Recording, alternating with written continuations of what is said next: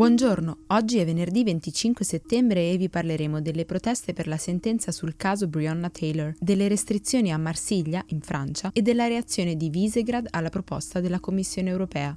Questa è la nostra visione del mondo in quattro minuti. Non si fermano negli Stati Uniti le proteste per il caso di Breonna Taylor, la ragazza afroamericana di ventisei anni uccisa dalla polizia per errore sei mesi fa durante un'irruzione nel suo appartamento. La rabbia è esplosa dopo la sentenza del Gran Giurì del Kentucky, un tipo di giuria che deve stabilire se le prove raccolte contro qualcuno bastino per avviare un processo penale. Questa, per la vicenda, ha incriminato solo un agente, Brett Hankinson, con l'accusa di negligenza. Secondo i giudici, la responsabilità di Hankinson sarebbe stata quella di aver messo in pericolo i vicini di Taylor sparando all'esterno delle loro case e non di aver causato la morte della ragazza. Gli altri due poliziotti presenti nel corso dell'operazione, invece, non hanno ricevuto alcuna incriminazione.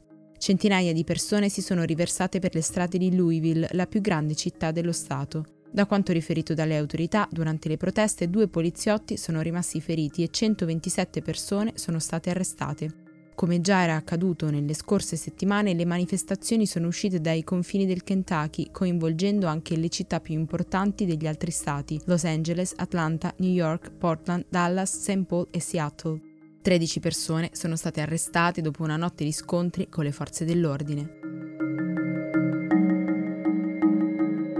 Il governo francese ha deciso di chiudere bar e ristoranti di Marsiglia a partire da questo weekend a causa del preoccupante numero di contagi che sta cominciando a sovraccaricare le terapie intensive. Le autorità locali si sono infuriate perché accusano Parigi di essersi mossa senza consultarle. Anche in Svezia hanno ricominciato ad aumentare i casi di coronavirus e secondo il premier Stefan Löfven è colpa dell'atteggiamento più rilassato dei cittadini. Il paese, che ha registrato circa seimila contagi in totale, ha subito un impatto maggiore rispetto ad altri con caratteristiche simili, ma limitato in confronto a Spagna o Italia. In Germania, invece, l'app di tracciamento è stata usata per trasmettere i risultati di più di un milione di test nei primi cento giorni da quando è stata lanciata a giugno. È stata scaricata diciotto milioni di volte e ha allertato i contatti di almeno cinquemila positivi. Nonostante abbia avuto qualche problema tecnico, come è successo in altri paesi, il governo lo ritiene un successo. Infine, tornando in Italia, in Campania fino al quattro ottobre sarà obbligatorio indossare la mascherina anche all'aperto e a prescindere dalla distanza interpersonale.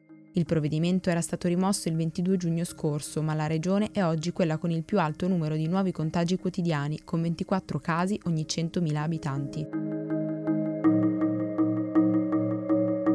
Visegrad ha criticato la proposta della Commissione europea per una revisione delle politiche migratorie dell'Unione. I premier di Ungheria, Polonia e Repubblica Ceca hanno incontrato Ursula von der Leyen e, parlando anche a nome della Slovacchia, il quarto componente del gruppo, hanno detto che le regole presentate mercoledì per loro non sono accettabili. La prossima settimana tutti i capi di Stato si incontreranno per discutere la faccenda. Per oggi è tutto. Da Antonella Serrecchia e da Rosa Uliassi, a lunedì.